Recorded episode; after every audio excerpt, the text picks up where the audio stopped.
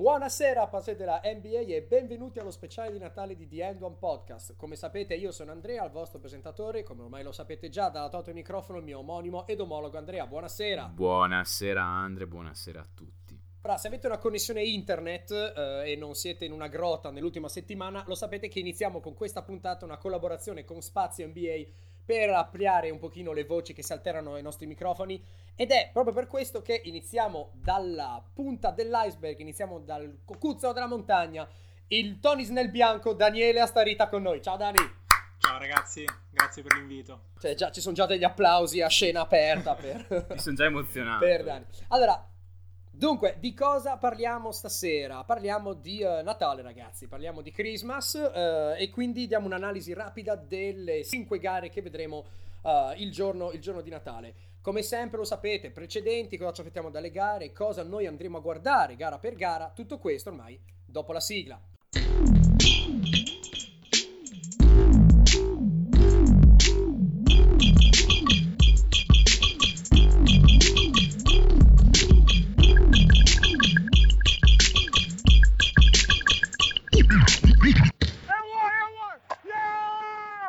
Puntata di Natale, uh, come abbiamo detto, e quindi si partirà con l'analisi delle varie gare. Le gare rapidamente che vedremo a Natale saranno Milwaukee Bucks contro New York Knicks, Oklahoma City contro Houston, Philadelphia contro Boston, Lakers contro Golden State per l'ennesimo capitolo del LeBron contro Warriors e infine una gara che ci sta entusiasmando tantissimo, cioè Portland contro Utah e le vedremo meglio dopo.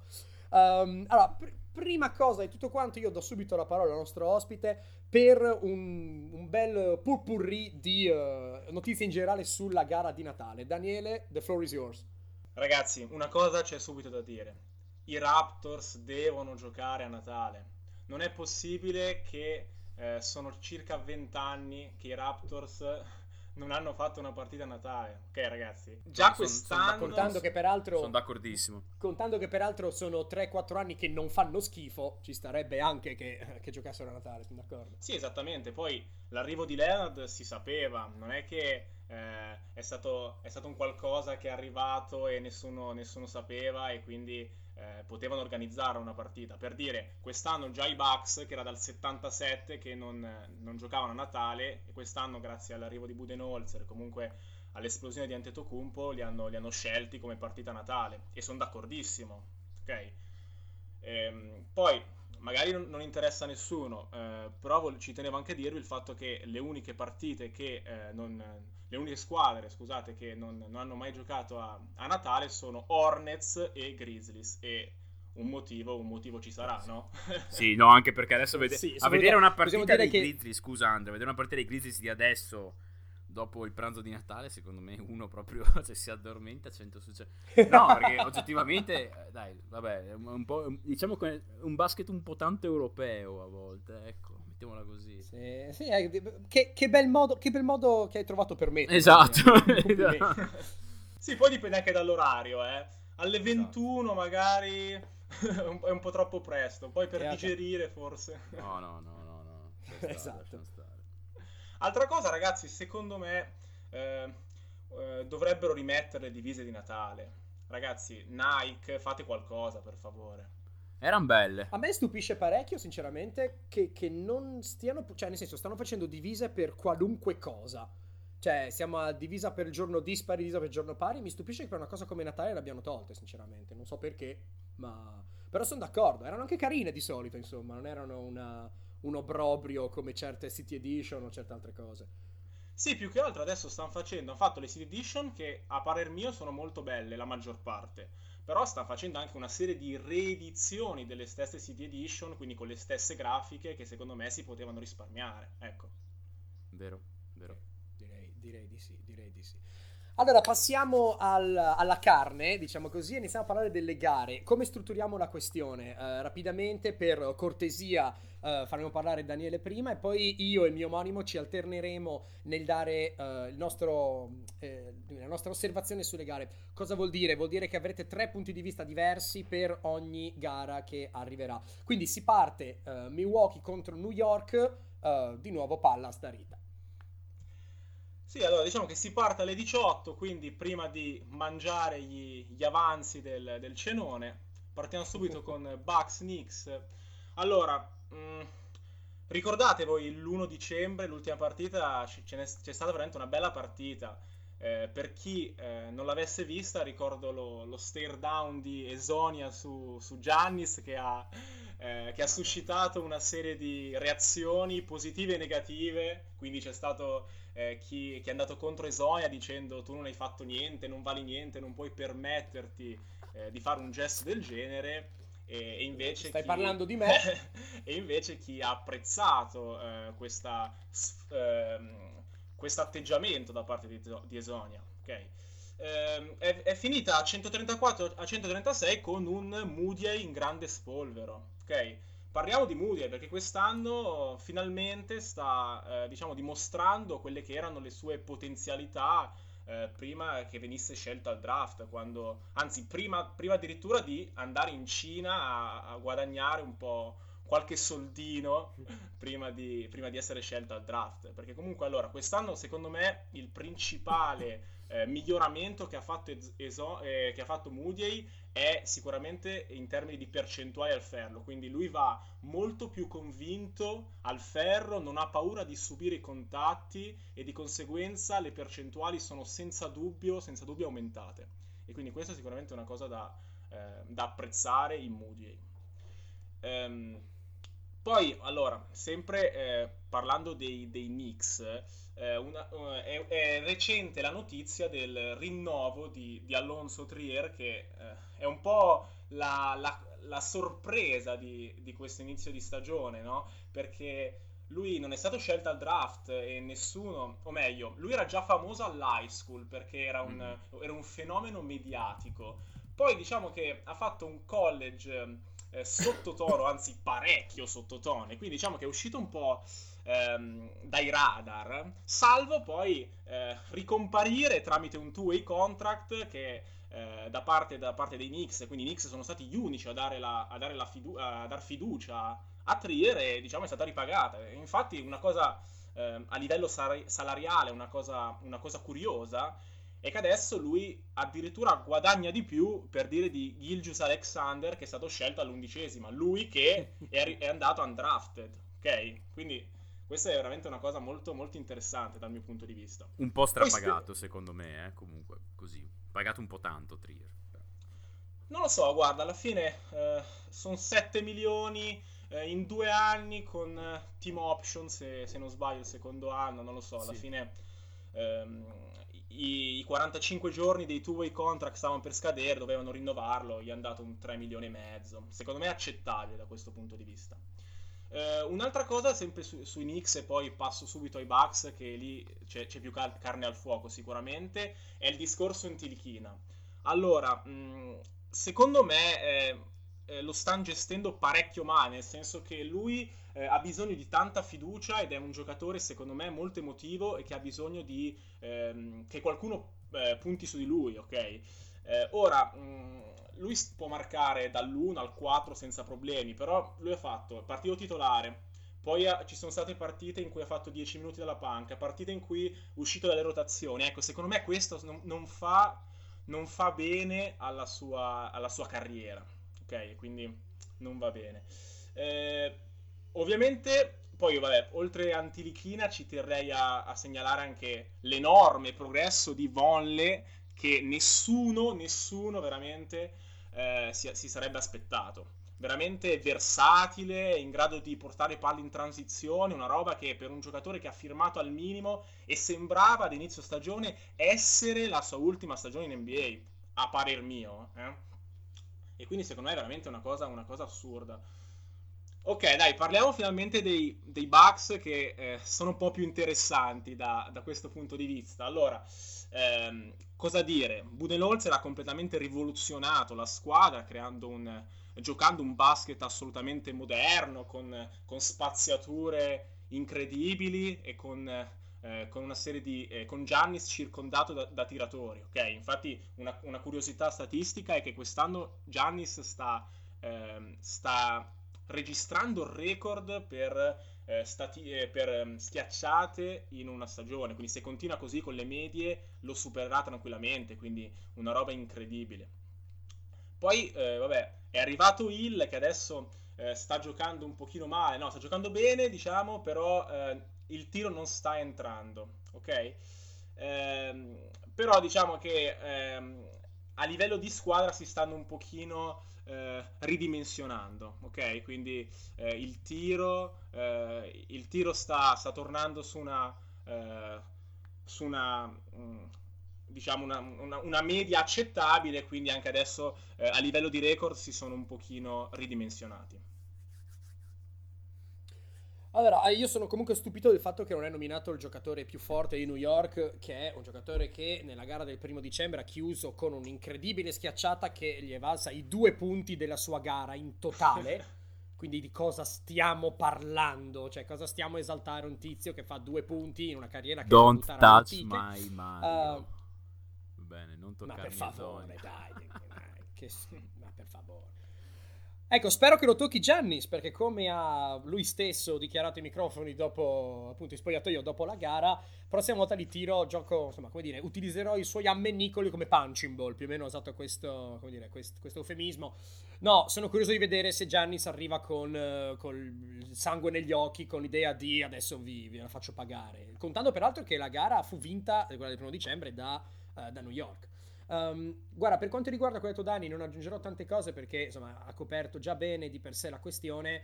Um, curioso di vedere Moody perché sì, ne ha messi 28, si sta tantissimo migliorando. Uh, I 28 che ne ha messi l'altra volta erano con tre triple almeno, che erano veramente triple, cioè da preghiera, fuori equilibrio, buttandosi in avanti e solo di polso. Quindi non molto replicabili. Vediamo cosa accadrà. Dall'altro lato, Bledsoe ne ha messi 27, quindi non è proprio che insomma, l'abbia distrutto, ecco, come ad esempio Giannis e, e Zonia, tanto per ritornare sulla questione.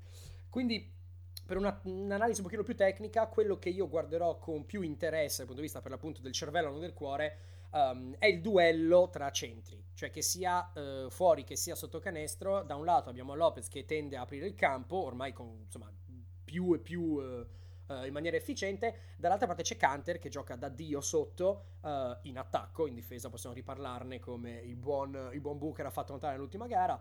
Uh, piccola perla mia, spero che Mitchell Robinson entri e faccia sfracelli come ha già mostrato di, di saper fare. Ecco avete detto sostanzialmente tutto voi. Um, una, unica sola, unico solo appunto: i, i, tre migliori punteggi per gare di Natale sono Chamberlain con 59, West con 47, Jordan con 42. Io mi aspetto onestamente Giannis ne, nella top 3.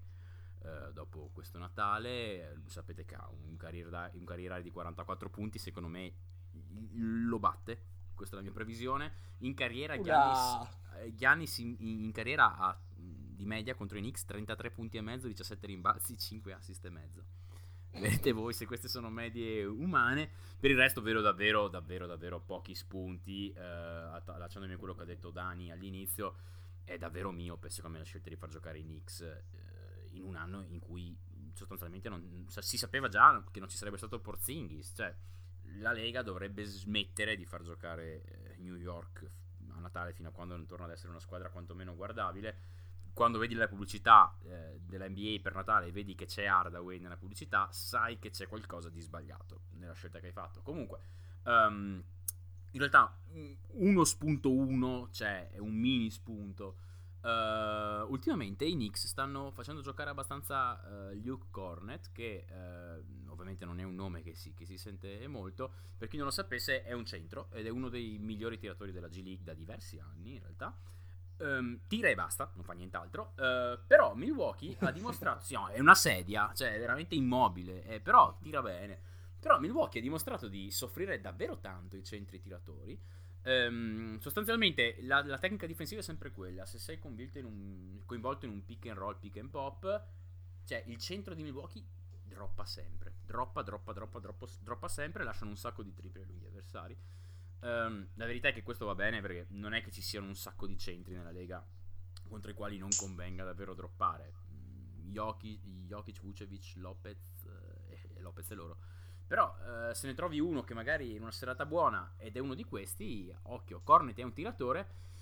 In generale questa strategia di droppare mm, è vero, magari paga in, in regular season, però ai playoff non so quanto possa pagare perché l'abbiamo visto già l'anno scorso, secondo me è, è sbagliato droppare sempre, forse anche più che switchare sempre. l'anno scorso, pensate alla serie eh, Cavs contro Pacers, il raddoppio sul portatore è sempre stata uh, la cosa più efficace. Si è visto in diverse serie, anche Utah o KC. Um, ecco, soprattutto contro quelle lineup che giocano, giocheranno uno stretch 4 al posto di un 5 e queste cose qua ai playoff si vedono, si, vedono, si vedono, spesso. Sapete che io ritengo che aggiustare una difesa in corso d'opera durante una stagione sia abbastanza rognosa come cosa.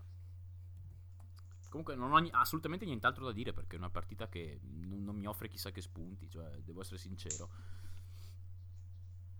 Vabbè, c'è anche New York dentro. È eh, quello, infatti. Uh, partita... Cioè, spero vi- vivamente che, che, che, ci darà parec- che, che, Milwaukee, scusa, che Milwaukee veramente vinca di 30 a questo punto qua, così capiscono che non è più cosa. così non gioca più New York. Fino... esatto, esatto. Allora, partita che ci dà un po' più di spunti. Vabbè, Thunder Rockets, ne abbiamo già parlato prima. Eh, per quanto riguarda appunto la, la seconda partita di Natale, ritorniamo, ripassiamo la palla a Danni per ricominciare per Thunder Rockets. A livello di precedenti, diciamo che mh, mm, non è molto indicativo il Thunder Rockets dell'8 novembre. Eh, hanno, vinto, hanno, vinto, i Thunder con una, una super difesa eh, da parte della, soprattutto della panchina ed erano addirittura senza Westbrook, però diciamo che i Rockets erano in un periodo eh, dove veramente non capivano niente, per farla molto, per farla molto breve, no? Ehm, cos'è che dobbiamo dire? Dobbiamo dire che hanno una super, super, super difesa i Thunder e, e tutto questo senza il loro miglior difensore Andre Robertson. Chi è che se lo sarebbe aspettato? Insomma, mh, mm, alcuni tifosi sì, però l'appassionato media NBA diciamo che non, non si sarebbe aspettato una, una, roba del genere, soprattutto perché sono la, la difesa... E anche qui stai parlando di me. esatto, esatto. No, ma neanch'io, eh, lo guardavo, lo guardavo spesso e non mi sarei mai aspettato una difesa del no, genere. No, ma oggettivamente, oggettivamente, sono stupidissimo da questa cosa qua. Sì, scusami, Dani, No, figurati. Più che altro, veramente la prima difesa nella Lega. Non una buona difesa, la prima difesa. Ok. Cos'è che dobbiamo registrare? Dobbiamo segnalare un Paul George formato MVP che sta veramente mostrando... Eh, tutte le sue qualità, no? E quindi sta facendo anche un career high in stoppate, rubate, punti, assist, rimbalzi, in pratica in tutto, ok? Quindi è sicuramente la sua miglior stagione senza alcun, ah, senza alcun dubbio.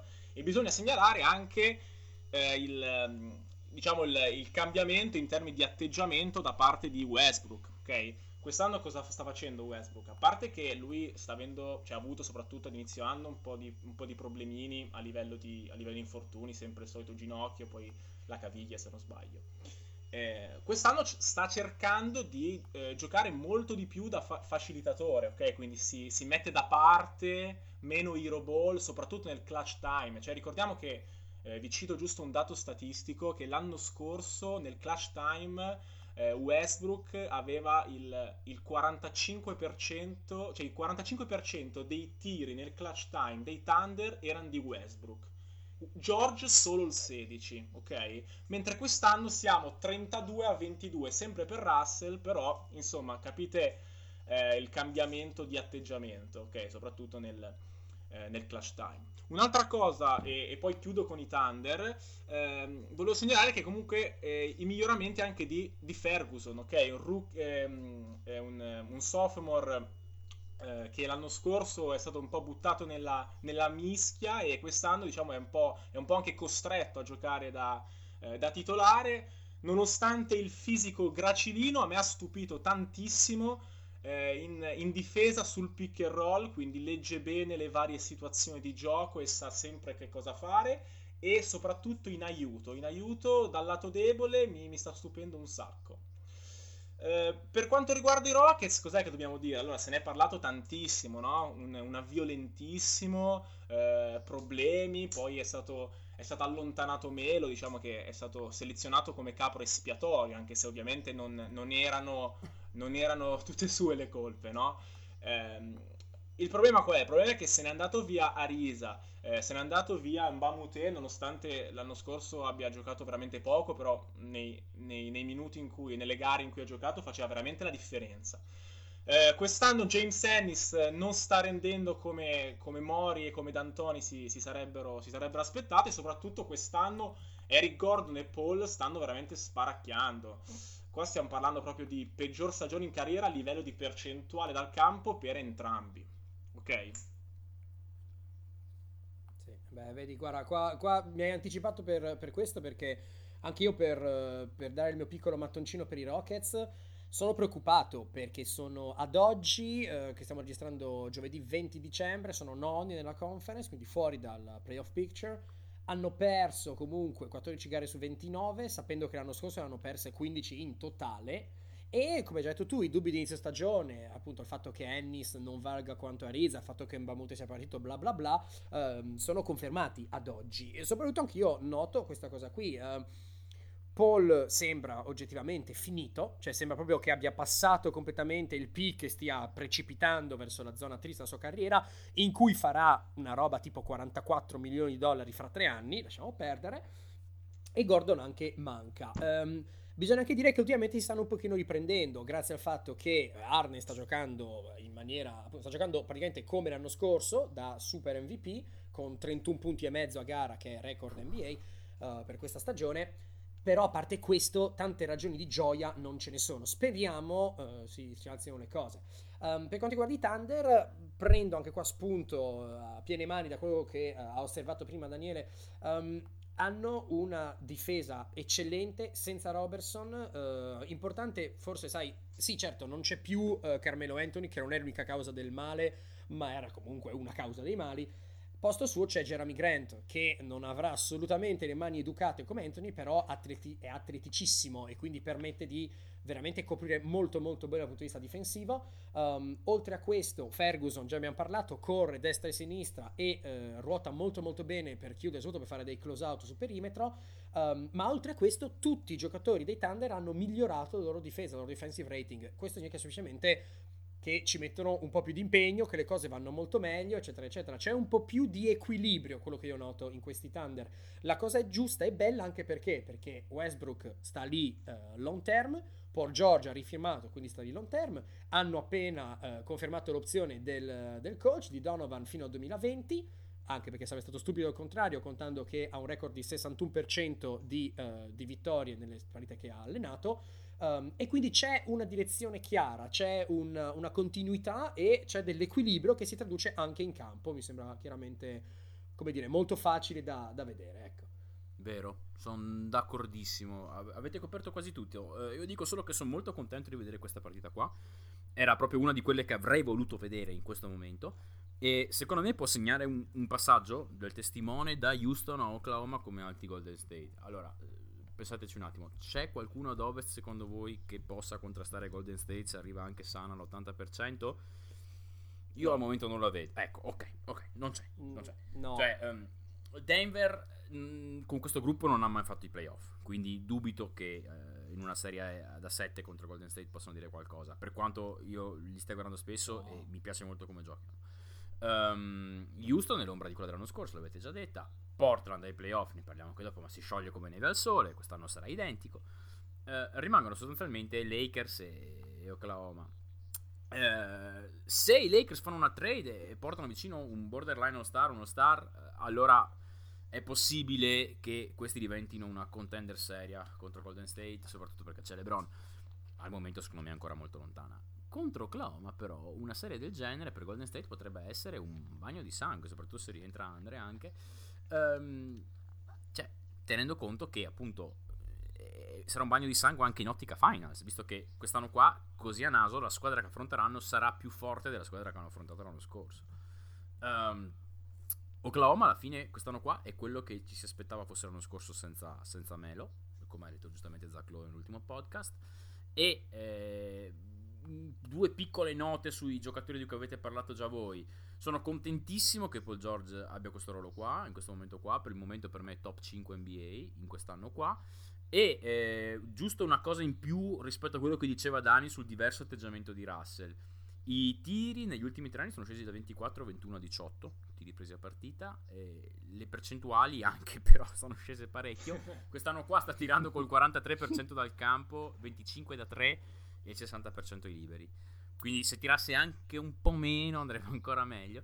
Um, per quel che riguarda quella serie lì, sono curiosissimo di vedere eh, come si comporterà Grant, che quest'anno qua sta facendo un lavoro pazzesco secondo me, uh, eh, 39% da 3, uh, soprattutto Adams, perché uh, sostanzialmente Houston soffre molto, ha dimostrato di, di, soffrire molto i centri grossi, pesanti.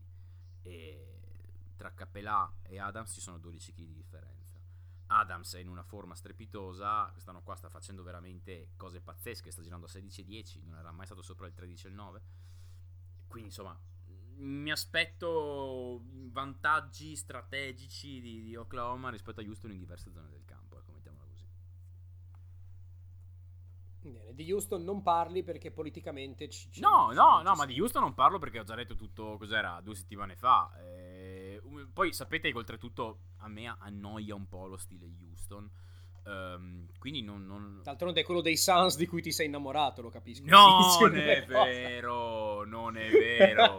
che se avessero un rollante che, che, che, la metà di amare, porca miseria, dai, su, non diciamo incavolate. dai, va bene, va bene, buttiamo acqua sul fuoco. Uh, ma, eh, Dani, no, ma, ma, ma Ilma, Ilma, dove lo trovi poi uno dell'eleganza di Ilma? Quei Suns erano eh, Marion, che ogni volta che entriamo in tiro di Marion ragazzi, esultavo. Chiedo... Chiedo ufficialmente scusa a tutti, l'abbiamo perso. Mamma Adesso mia. andrà a parlare da solo. Stacca il microfono e parla contro il muro per 10 minuti dei Suns. Danny, 76 contro Celtics, altra sfida che sa di uh, ripetizione. Molto, molto, molto interessante a parer mio. Anzi, vi dirò di più. Secondo me è la partita più interessante della giornata. Allora, diciamo che parlando un attimino dei Sixers, la loro stagione un pochino si divide in due fasi, quella che è una, una pre-trade e un post-trade, quindi la, prima e dopo l'arrivo di Butler. Perché loro hanno iniziato veramente, veramente male, soprattutto non riuscivano a, ad, amalgamarsi, ad amalgamarsi a, livello di, a livello di squadra, soprattutto con tutti i giocatori che hanno cambiato dalla panchina. Eh, ness- eh. Pochi, pochi ne stanno parlando, ma veramente la panchina dei Sixers quest'anno fa pena. Sì, sì, sì, sì, sì. Eh sì, pochi ne stanno parlando, ma noi sono mesi che stiamo lì Scusate, a Scusate, eh, curiosità velocissimo riguardo a questa cosa qua. Landry Shamet è il miglior rookie per uh, offensive points added, per darvi un'idea di quanto faccia schifo la panchina di, di fila. Ok, andiamo avanti. no, perché è venuto... Cioè, è, è follia. Andiamo, andiamo avanti, andiamo avanti. Perché comunque passare da eh, una serie di, di giocatori eh, funzionali che un minimo sapevano difendere a passare a Amir Johnson, detto il morto, Muscala che avrebbe dovuto sostituire Iliasova ma non ha assolutamente la velocità di piedi di Iliasova, non può difendere nessuno in NBA infatti sta giocando da 5 con Amir Johnson fuori dalle rotazioni la maggior parte delle volte. E poi una serie di tiratori che... Eh, eh, la, che la maggior parte sono, sono, giovani che non sanno difendere, non riescono a difendere. Quindi, insomma, eh, è un problema. L'arrivo di Butler sta aiutando, eh, eh, sta aiutando l'attacco, non, non, tanto la difesa, più che altro perché mh, se noi facciamo anche un confronto tra Covington e Butler, allora Butler è più un, un difensore che eh, uno contro uno. Quindi, se, se tu dici a Butler di fermare un determinato attaccante avversario, lui lo ferma, stop. Covington comunque ha, è molto più bravo a livello di difesa di squadra, quindi legge bene eh, gli aiuti, legge bene le situazioni di gioco, ok? E quindi anche lì Butler sta, secondo me non sta troppo aiutando a livello di, a livello di difesa. Uh, e cosa, cos'altro da dire dei Six? Embiid assolutamente formato MVP, sta, sta, dominando e soprattutto sta dominando anche dall'arrivo di, di Butler, che più o meno la sua... Che, che, ne dica lui stesso, che si è lamentato in una intervista, diciamo, ehm, sta, sta, giocando allo stesso modo e con, con lo stesso numero di possessi di, di prima di, di Butler, quindi non, non deve lamentarsi, secondo me. Eh, poi Simmons sta assolutamente beneficiando della, della trade, soprattutto in, in, termini di consapevolezza, in termini di impegno in difesa, secondo me. Ultima cosa e poi passa ai Celtics perché eh, è ora. JJ Reddy che è arrivato a 10.000 punti totali, ma ci rendiamo conto ragazzi? Questo a 34 anni, carrierai per punti segnati a partita. Cos'è, LeBron? Comunque, scusa, una, una piccolissima anche qua digressione.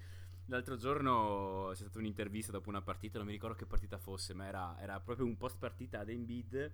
È andata lì Embiid a un quarto sudato e fa: Ma allora vi state divertendo tantissimo voi a giocare, si vede che vi divertite. E Embiid ha tipo risposto: Yeah, yes, we really enjoy play together, we really enjoy play together. I mean, uh, me, Ben, uh, Jimmy, I think there is really something special here.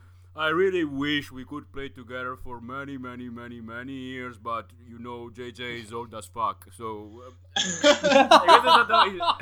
Uh, è una cosa del genere, quindi che detto... Idolo. Sì, sì, sì, è, è, finita lì così, ma devi dirlo fuori l'intervista. Sostanzialmente, sì, è, effettivamente è old as fuck, cioè, nel senso, non c'è niente da dire. Tra l'altro... È molto anziano, per chi non parla inglese. Tra l'altro il l'end-off tra uh, Embiid e Redick lo giocano praticamente 4-5 volte a partita, tantissimo. Sì. Quindi loro in campo si trovano veramente... Ma anche perché non hanno... Ma perché non hanno nessun altro tiratore da 3, cioè più o meno, ma nel senso a parte Redick c'è, una, c'è un... C'è un, un no, dire, scusate, una, scusate. Chilometro. No, scusate, mi correggo. Old as shit. E non era old as fuck. Ah, ecco, però meglio. Ottima precisazione. Pazzesco. Esatto. No, ragazzi, allora, per, per, i Celtics non c'è tanto da dire. Allora, ehm, cioè, si, è già, si, è già, detto tantissimo, soprattutto all'inizio stagione. Allora, ultimamente si stanno riprendendo e sono in striscia. Eh, se non sbaglio, ne hanno vinte. Hanno fatto cos'è, un 7, vittorie di fila. Poi hanno perso con i Pistons. E, e, poi l'ultima adesso non, non ricordo. Comunque, la, la chiave adesso cos'è stato? È stato l'inserimento in quintetto di Smart e Morris al posto di Brown ed Hayward. Tra l'altro veramente apprezzabile eh, la scelta, cioè la, la, la, il fatto che Hayward abbia accettato la panchina. Cioè ricordiamo che Hayward prende il massimo, ok? Eh. La maggior parte dei giocatori hanno un ego grosso come una catena e non avrebbero mai accettato di partire dalla panca. Vero, vero. Chiudo l'ultima cosa. Orf... Posso, posso dire sì, una vai. cosa? Dico solo una cosa, Hayward è bianco. Non ho più non ho detto niente. No. Ok. questa, qua, questa qua la cancelliamo dopo. Ricordiamo, il, segnati il mark. Andiamo avanti, andiamo avanti. Ultima cosa, Orford è rotto, però dovrebbe rientrare a breve. Spero di no, adesso vi dico perché. Eh, Baines si è fratturato una mano, sarà fuori un mese. Io spero assolutamente che contro Embiid parte titolare Robert Williams. Chiudo. Bello, bello. Allora, um, prendo io il testimone. Um, Celtics, hai già detto tante cose. Hayward ha accettato meno male uh, la panchina. Il, il, problema dei Celtics qual è? Stanno facendo una stagione un pochino strana, nel senso che sono partiti 10-10, quindi uh, appunto non in maniera molto convincente. Adesso sono 8 vinte, 2 perse, però hanno insomma qualche aggiustamento da fare. No, non c'è nessun sintomo grosso, ci sono un po' di uh, malanni, quindi insomma una cosa che in teoria si andrà aggiustando col tempo. Uh, il problema, in generale, se vogliamo trovare un problema, è tra virgolette talent management, cioè gestione talento.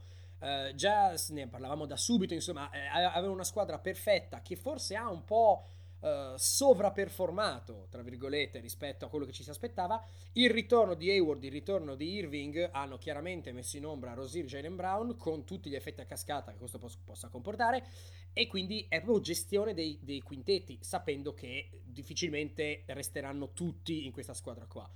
Stesso problema, dal lato contrario ce l'hanno i 76ers, cioè come appunto Dani ha già detto, trade uh, e cambiamenti, uh, non rinnovi di contratto un po' scellerati, per non dire che uh, sono delle stupidaggini epocali. Quindi sono corti, lo sappiamo, panca corta, poco tiro, bla bla bla. Um, anche qua talent management al contrario, i Celtics hanno troppa gente, eh, i Celtics troppo poco. Vuoi come lo risolvi? Ti trovi lì, prima della, prima della gara, scambi le magliette, Rosier e Brown giocano con i Celtics, abbiamo risolto i problemi di tutti, però non sarà purtroppo possibile. Però Oddio. questo è quanto.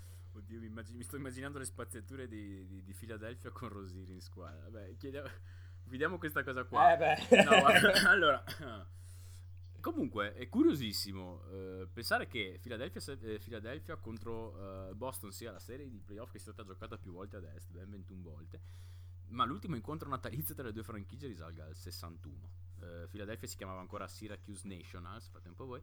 Um, Eri nato? Eh, nel 61 sì. eh, ero stato concepito aveva 4 anni, non ancora, aveva 4 esatto. anni inizia... ma neanche fossi cazzo del, del cenozoico vabbè comunque eh, dice... no ma tra l'altro ascolta io apro una parentesi perché già, già, già quest'uomo dall'alto del, della, del, suo essere commissioner nella nostra uh, chiacchierata pre uh, messa in onda ci ha scherzato dicendo ah sono un po' stanchino stanotte ho dormito due ore ma non c'è problema ho 22 anni quindi intanto puoi andare veramente a quel paese e adesso voglio, ripeto voglio tu, continu- sì, esatto. Prima e ultima volta ci abbiamo ospite sto qua, eh, comunque. eh, sì, sì, sì, no, è insostenibile, veramente. allora, dicevo, questi qua, queste due squadre qua comunque hanno giocato già a Natale anche l'anno scorso, insomma. Um, quindi non sono, delle, sono dei newbies, eh, ci sono meritatamente anche quest'anno qua. Eh, l'anno scorso Philadelphia c'è andata sicuramente per Embiid, perché credo che a, a, settembre pochi si aspettassero una stagione del genere da Simmons. Quest'anno ci torna perché è una squadra solida, non solo perché c'è Embiid. I Celtics ci vanno perché, insomma, non ci giriamo attorno. Molti pensano che questa sia una franchigia eh, dall'alto potenziale Dynasty, anch'io lo penso. Mm, questa partita, però, eh, anche rilacciandomi a quello che ha detto Dani prima, rischia veramente di trasformarsi in un bagno di sangue per Boston se ne recupera Orford. In realtà Baines fuori 4-6 settimane, Orford fuori, Embiid che sta sostanzialmente essendo il miglior giocatore sotto canestro in fase offensiva di tutta la Lega. Eh, oh, sì, se non ci, non ci, sono lunghi, c'è solamente Williams, metto già i, i, 40 punti secchi per Embiid, visto che stanotte Ayton ha mangiato in testa a chiunque, immagino Embiid. Um, collegato a questo c'è anche il tema rimbalzi. Philadelphia ne prende 47 a notte del prima della Lega, Boston è sedicesima, senza Baines e Orford insomma, avete dei grossi problemi. Williams stanotte col box out è stato un dramma, un dramma. Ayton ha preso 8 rimbalzi offensivi stanotte. Ayton che non è, non, non è stato fino ad ora un, un, fattore a rimbalzo offensivo, stanotte ne ha presi 8. Uh, eh, io sarò molto attento in generale in questa partita a vedere come gioca Ben Simmons, perché uh, senza, dubbi, senza troppi dubbi fu la maggiore delusione l'anno scorso ai playoff contro Boston. Fa molta fatica ad affrontare le squadre con una buona difesa a metà campo. E, è vero, è nell'interesse di fila eh, rallentare i ritmi per questa partita, per dare modo ai B di posizionarsi, eccetera, eccetera, eccetera, e appunto per la questione delle rotazioni. Um, per questa ragione, ritmi bassi, difficoltà di Simmons contro questo tipo di difesa, io mi aspetto una partita un po' da point butler, diciamo. E sarei, io in realtà sarei interessato comunque a vedere una partita di questo tipo, soprattutto se recuperasse Orford, perché sarebbe un assaggio di playoff. Um, Vabbè, sono anche molto curioso di vedere appunto come questa starting lineup eh, di Philadelphia poi farebbe le, ai playoff. Perché adesso per il momento lo, lo, lo starting lineup di Philadelphia, quindi Butler, Embiid, Simmons, Reddick e Chandler, eh, è la migliore della Lega con quelle di, che hanno giocato più di 100 minuti assieme, più di 18 punti di eh, punto 3 per, per 100 possessi. Um, comunque, detto questo, solitamente quando giocano queste due squadre qua, sembra che io stia tirando Philadelphia per grossa favorita, in realtà solitamente è Boston quella che esce vincente. Uh, Embiid ha detto appunto l'altro giorno, serata le citazioni di Embiid, non so se la nostra sia ancora una rivalità, non so quante volte li abbiamo incontrati, non mi ricordo il record contro di loro, però così a naso è un record butto perché ogni volta che li, li vediamo ci fanno sempre il culo, proprio detto così, ed è vero. Cioè io mi aspetto una, una, una grande notte da Irving, che sta, sta, facendo un'annata secondo me molto sottovalutata Irving a livello di comprensione a livello di comprensione dell'attacco è migliorato in maniera pazzesca secondo me proprio a livello di distribuzione della palla migliorato tantissimo. Eh, passato da 24,5 a 22,7 praticamente. I numeri però non rispecchiano quanto si è migliorato secondo me. E, ehm, e da JJ Reddick perché lui quando c'è la notte buona viene sempre fuori, fa sempre grosse, grosse cose. Insomma, quindi mi aspetto una grossa notte da questi due qua. Mm. Abbiamo scollinato e passiamo con le ultime due gare che, uh, che, andremo a vedere a Natale. Di nuovo palla a Dani, Lakers Warriors. Allora ragazzi, come sapete Lakers sono la mia squadra preferita, quindi cercherò di essere più preciso e anche più coinciso, dai. Allora, insomma, la, la stagione dei Lakers um, diciamo che può, come quella dei Sixers, dividersi in due, quindi pre-Chandler e post-Chandler, uh, per la gioia di, di Andre. sì, guarda, vabbè, vabbè, lasciamo stare, lasciamo stare. Vai, vai, parla, parla, dai, tessi le lodi di Chandler, dai, su. non mi convincerai comunque, è un derelitto, porca miseria. Lo salvo no, solamente guarda. per l'accoppiata pelata più barba. Cioè. Eh, bella barba comunque. Eh, no, vabbè, allora, se- semplicemente il, la, cosa, la, cosa, di cui bisogna parlare che non è il fatto di, che, che Chandler ci ha svoltato la stagione, è il fatto che un centro di riserva ci ha svoltato la stagione, ok? Perché noi abbiamo fatto veramente le prime partite che giocavamo quando non c'era McGee in campo, che tra l'altro ha fatto un grande inizio di stagione, salvo poi calare con il tempo. Ehm, giocavamo con Kuzma da 5, dove Kuzma già fa fatica sugli esterni, non, non difende, quindi non, non, si poteva andare avanti così, quindi non, non, è, non è Chandler che ci ha svoltato la stagione, ma è un centro che ci ha svoltato la stagione. Ok? Ora, eh, cos'è che dobbiamo dire? Allora, LeBron, eh, a parer mio, è, è, partito un po' più... Eh, cioè, è partito con la convinzione di giocare un pochino più off the ball, poi chiaramente con gli infortuni di Rondo, Ingram, Art un pochino, che ha saltato qualche partitina, infatti ultimamente sta giocando mh, mm, non al meglio delle sue possibilità. Ehm, infatti, se, se, infatti, nelle ultime abbiamo detto che LeBron ha avuto la palla tantissimo in mano. Del resto, cosa devi fare? Beh, sì, è LeBron, eh? cioè non è che sia un male. Sì, sì, sì.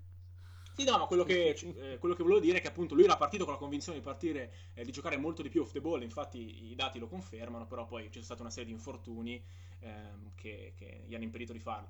Ingram ci manca veramente tanto, che, che ne dicano i detrattori, mh, più che altro per, per una questione di, eh, soprattutto in difesa, e per una questione anche di distribuzione del, delle responsabilità offensive. Ingram ti fa 15 punti ehm, e, e, sfrutta tantissimo i mismatch, ok? Quindi lui è, è 10 cm più alto di, di, tutti quelli che marca. Quindi sostanzialmente eh, si può criticare certamente la... Eh, sua, sua, le sue scelte di tiro, quindi eh, troppi mid range contestati, però insomma ehm, se, se, di, se, se, diventa una specie di, una specie di De Rosan, cioè ovviamente non, non a livello di De Rosan eh, come percentuale dal mid range, ma con le, con le, sue levi in difesa, io sono stracontento. Che perché poi eh, le triple comunque l'anno scorso ha avuto quasi un 40% a tre punti, nonostante ne tirasse poche, quest'anno ha calato un pochino, però insomma non è battezzabile sicuramente. Poi diciamo che un'altra cosa che volevo, che volevo appuntare è, è, il discorso del pace. No? Quest'anno stiamo, eh, come, come, da quando c'è Walton, spingendo tantissimo in, in transizione, quindi velocizzando, gli, ehm, velocizzando le, i giochi, i giochi offensivi, che poi i giochi offensivi non è che ce ne siano così tanto, eh, quindi siamo, quest'anno siamo terzi a livello di pace. Eh, un piccolo appunto che secondo me pochi ci, ci fanno caso è che quando noi eh, andiamo a giocarci la partita, quindi siamo nel clutch time, la palla si ferma. Ok? Mm, e quindi secondo me questo qua ci, sta, eh, ci è costato parecchie vittorie perché poi ehm, quando, quando, giochiamo ehm, molto più lenti e quindi ehm, dobbiamo eh, giostrare, quindi fare una serie di set offensivi, ecco, lì ce ne sono veramente, veramente pochi. Quindi fatichiamo, fatichiamo, fatichiamo.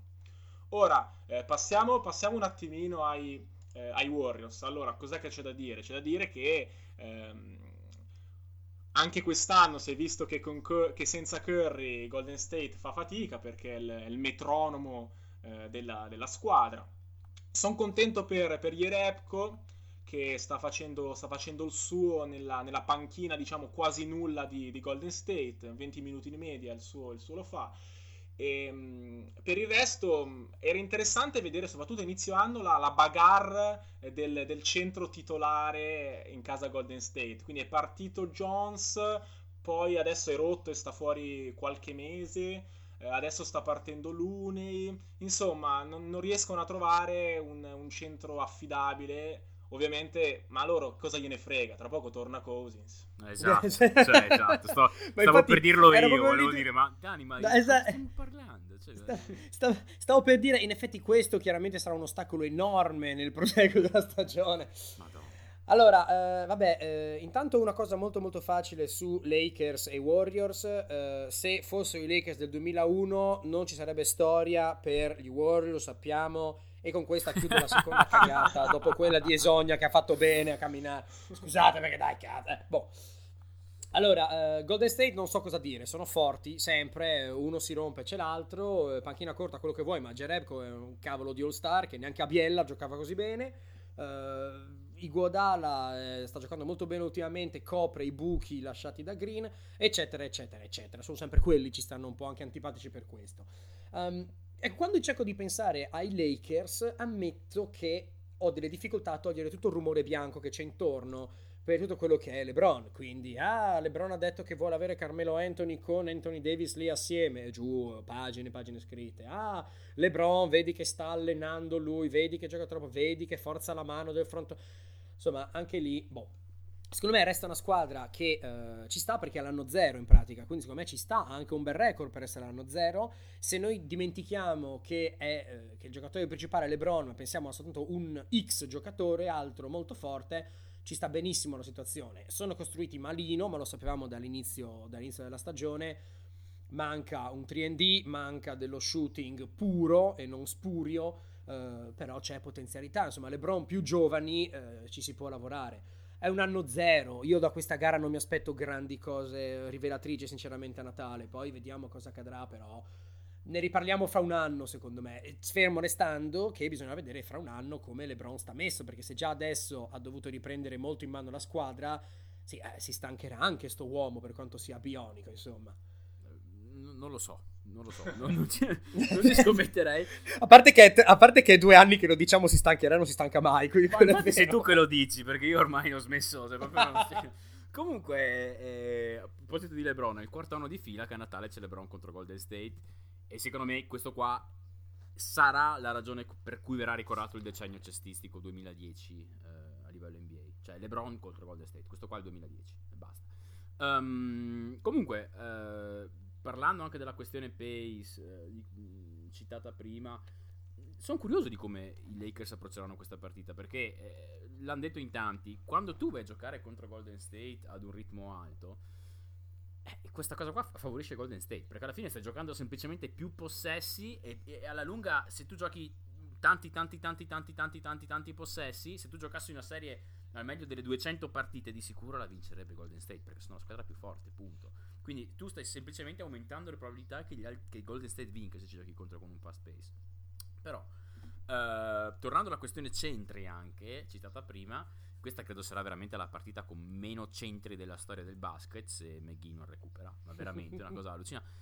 E nonostante questo, comunque, eh, queste due squadre qua sono prima e quarta eh, per medie di stoppate per partita nella Lega. Eh, è un dato oggettivamente impressionante se pensi come giocano. Che non um, sembra un bene, non sembra no, un bene. No, sono son d'accordo, sono d'accordo, soprattutto per i Lakers. Eh, eh, spesso ho visto nascere situazioni problematiche dopo, dopo una stoppata perché ehm, soprattutto McGee non ha più il fisico che aveva 5 anni fa. Visto, l'ho visto molto lento nel, nel, nel, secondo salto, molto, cioè McGee tenta un po' troppo la stoppata secondo me mettiamola così. È eh, una cosa che mh, mm, è lo stesso problema che vedevo in Towns l'anno scorso, ecco.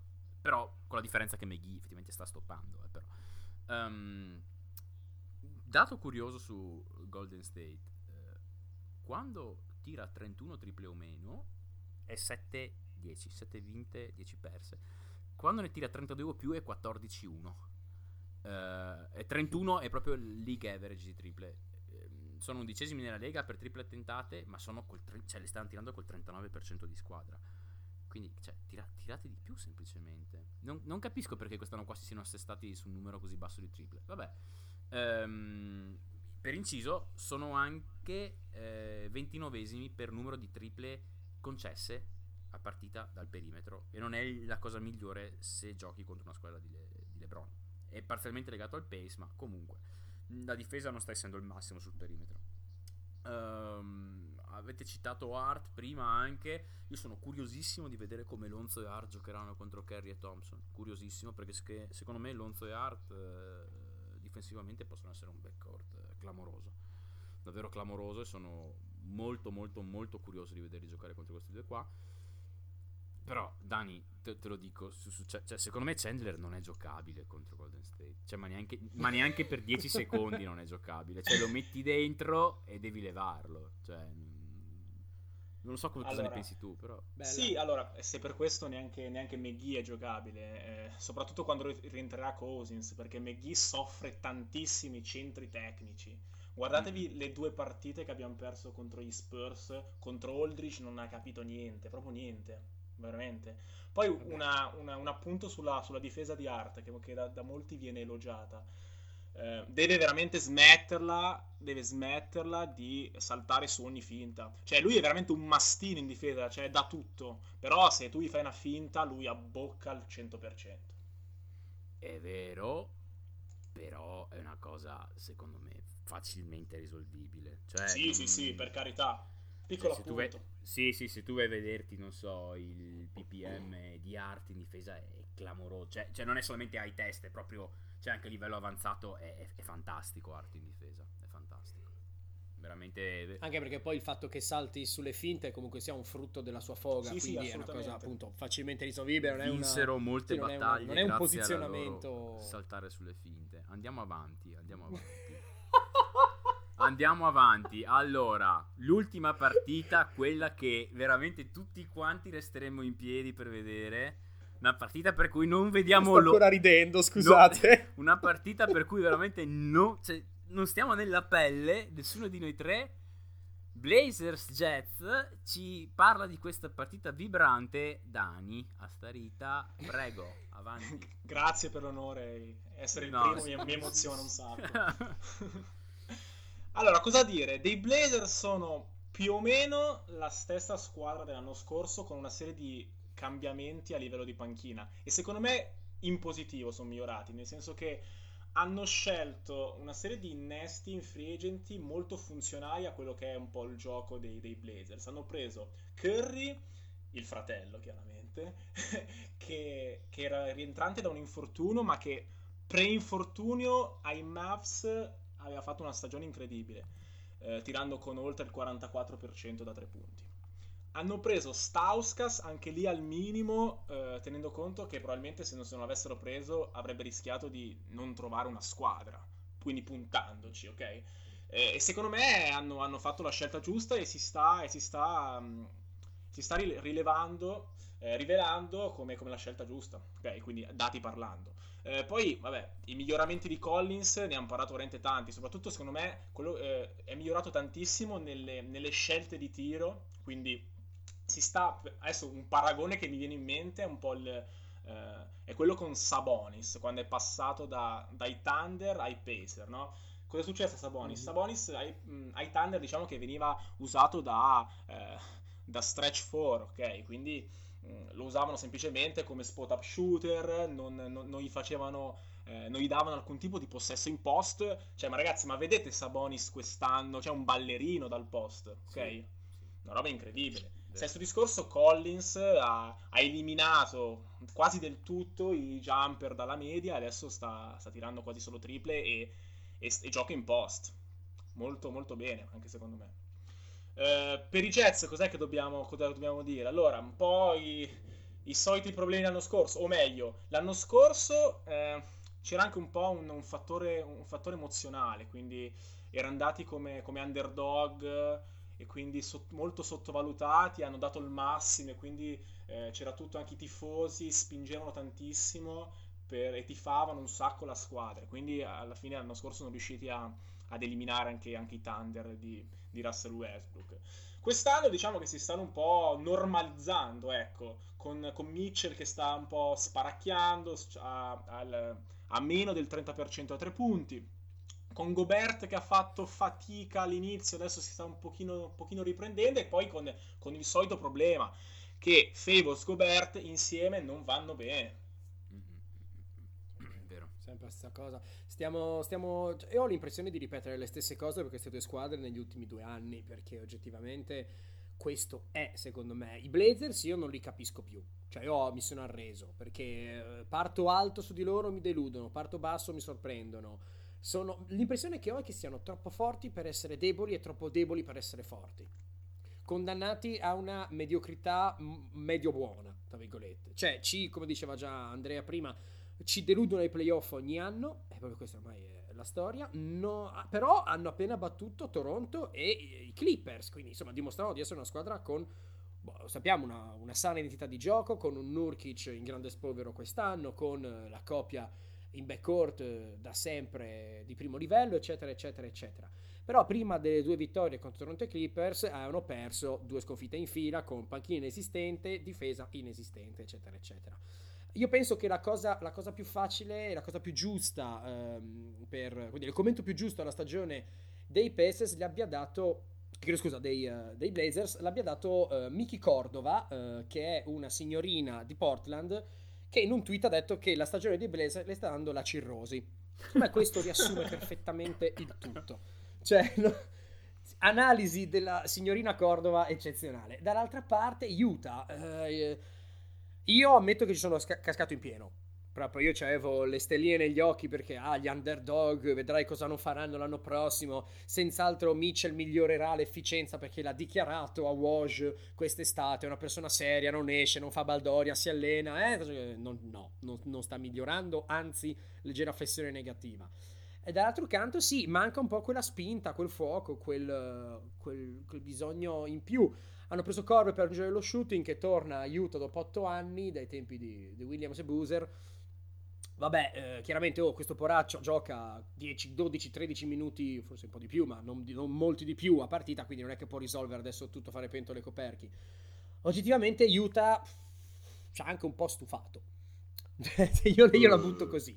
Però no, questa... Non me la sarei no, perché, da se... te, così proprio... Beh, io ho il cuore ferito del, dell'amante respinto, cioè nel senso, non, non non mi piace il fatto che eh, fosse così flebile quella fiamma che, avuto, che, hanno avuto l'anno scorso, perché la squadra è la stessa, ma non, non riescono, non hanno risolto i problemi, non hanno migliorato le cose che erano migliorabili. Mitchell primo in fila, però non unico, quindi sì, sono abbastanza... Si parlava di Snyder Coach of the Year tra i vari candidati l'anno scorso e dove siamo messi adesso, sono penultimi ad Ovest con 14 vinte e 17 perse. Eh, penultimi Quindi, ancora per poco, so. eh, perché li stiamo andando a prendere. Comunque, eh, eh, detto questo, avete capito che questa partita non è che ci stuzzichi tanto la fantasia. Non, non so esattamente perché, a dire il vero.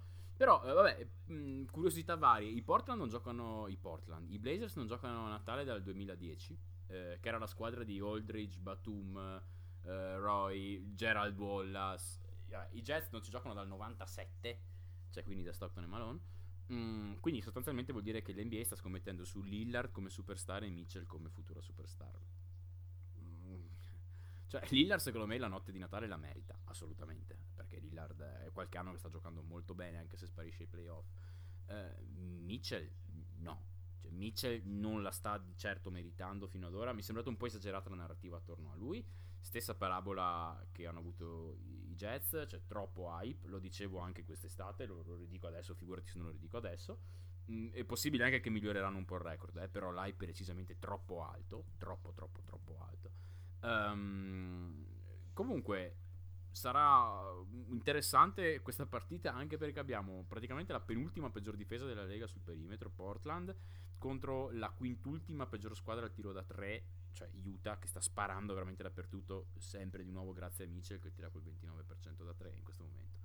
Eh, bello, invece questo qua mi piace veramente, il duello eh, Nurkic contro Gobert, perché eh, sarà interessante vedere finalmente Nurkic giocare più di 25 minuti, perché lui solitamente gioca molto poco perché non è chissà che giocabile in fase difensiva. Um, sono molto curioso um, di vedere se Nurkic tenterà di portare Gobert fuori dall'area Uh, Nurkic ha, ha, allargato un po' il range negli ultimi anni, soprattutto sta giocando un sacco di dribble and off, ovviamente, lo dicevamo già quest'estate, occhio a Nurkic perché ha molto di più la palla in mano. Uh, e Utah ha avuto parecchi problemi a difendere dribble and off. Uh, una delle ragioni forse per cui non mi strapiace questa, questa partita qua è anche le rotazioni cortissime che hanno entrambe. Sostanzialmente giocano rotazioni a sette uomini già, già ora, entrambe le squadre Mm, non mi strapiacciono le rotazioni così tanto corte in regular. Um, questione Mitchell, sono anche interessato a vedere se una sfida contro un backcourt così forte come quello di CJ e Lillard eh, effettivamente lo, lo, stimoli un po'. Per il momento sta avendo grossissime difficoltà a stare concentrato durante la partita e a passare so, sopra i blocchi. Insomma, però vabbè, vabbè vedremo, vedremo. Uh, ragazzi, visto che abbiamo un minuto, mi era venuto in mente una cosa uh, velocissima mentre stavate parlando prima. Uh, cioè, adesso abbiamo capito che le partite di quest'anno qua non sono tutte come le volevamo. E ho pensato allora per un attimo prima, cioè, se io ade- adesso, in questo istante qua, potessi decidere quali, mh, mm, quali siano le mie 5 partite che voglio vedere a Natale, ok?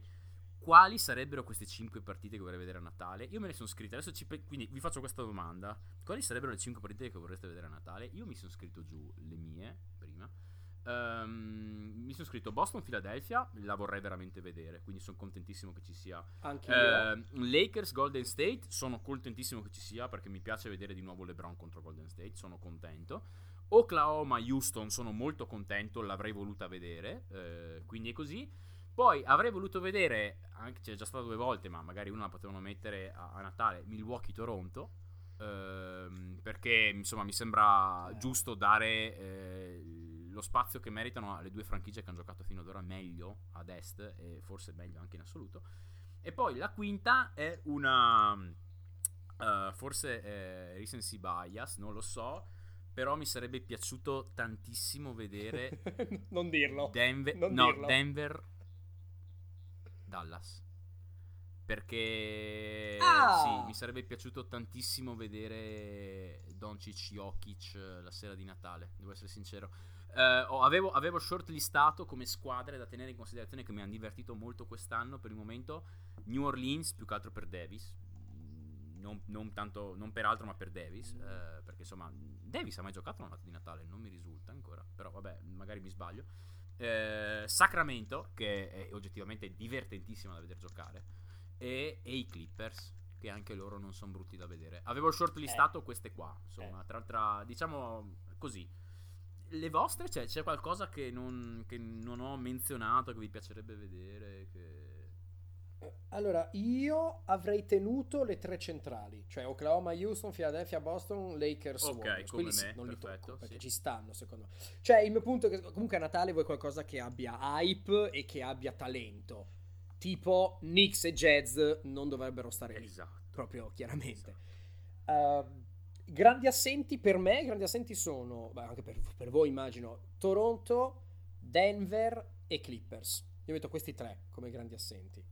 Quindi un mix dei tali, cioè un... Ti dirò, avrei fatto un Milwaukee-Denver e un Toronto Clip, giusto per eh, ma solitamente però siamo intorno alle stesse squadre. Eh, si tenta di fare est, est, ovest, ovest per questione di orari. Cioè, poi magari sì, ci sono sì, anche... Sì, però... lo so, lo so.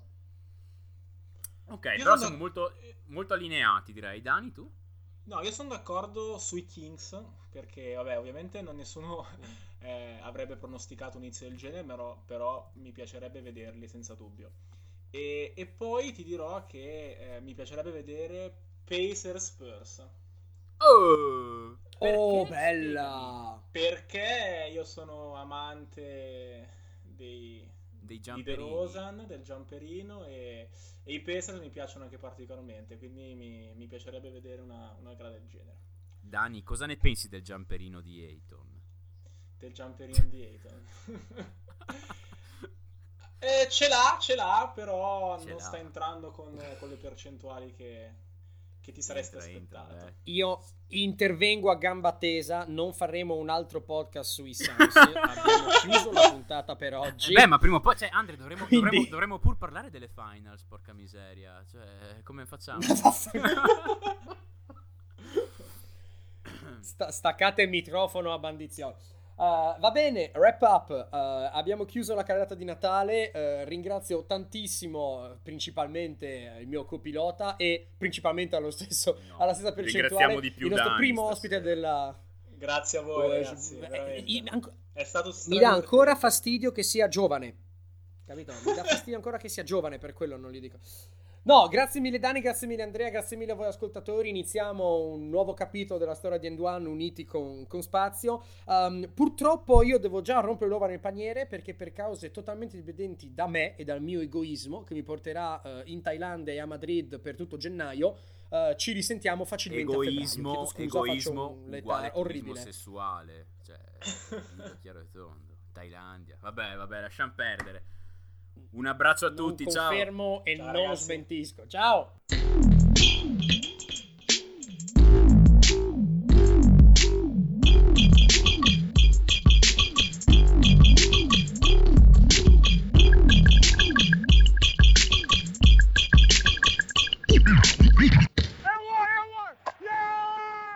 Mary redeemed a $50,000 cash prize playing Chumba Casino this year. I was only playing for fun, so winning this was a dream come true. Chumba Casino is America's number one social casino experience. It's serious fun. With over 80 casino style games to choose from, you too could win life changing amounts of cash. Be like Mary. Log on to ChumbaCasino.com and give them a whirl. That's ChumbaCasino.com. No purchase necessary. Void where prohibited by law. 18 plus. Terms and conditions apply. See website for details. The voice in the preceding commercial was not the actual voice of a winner.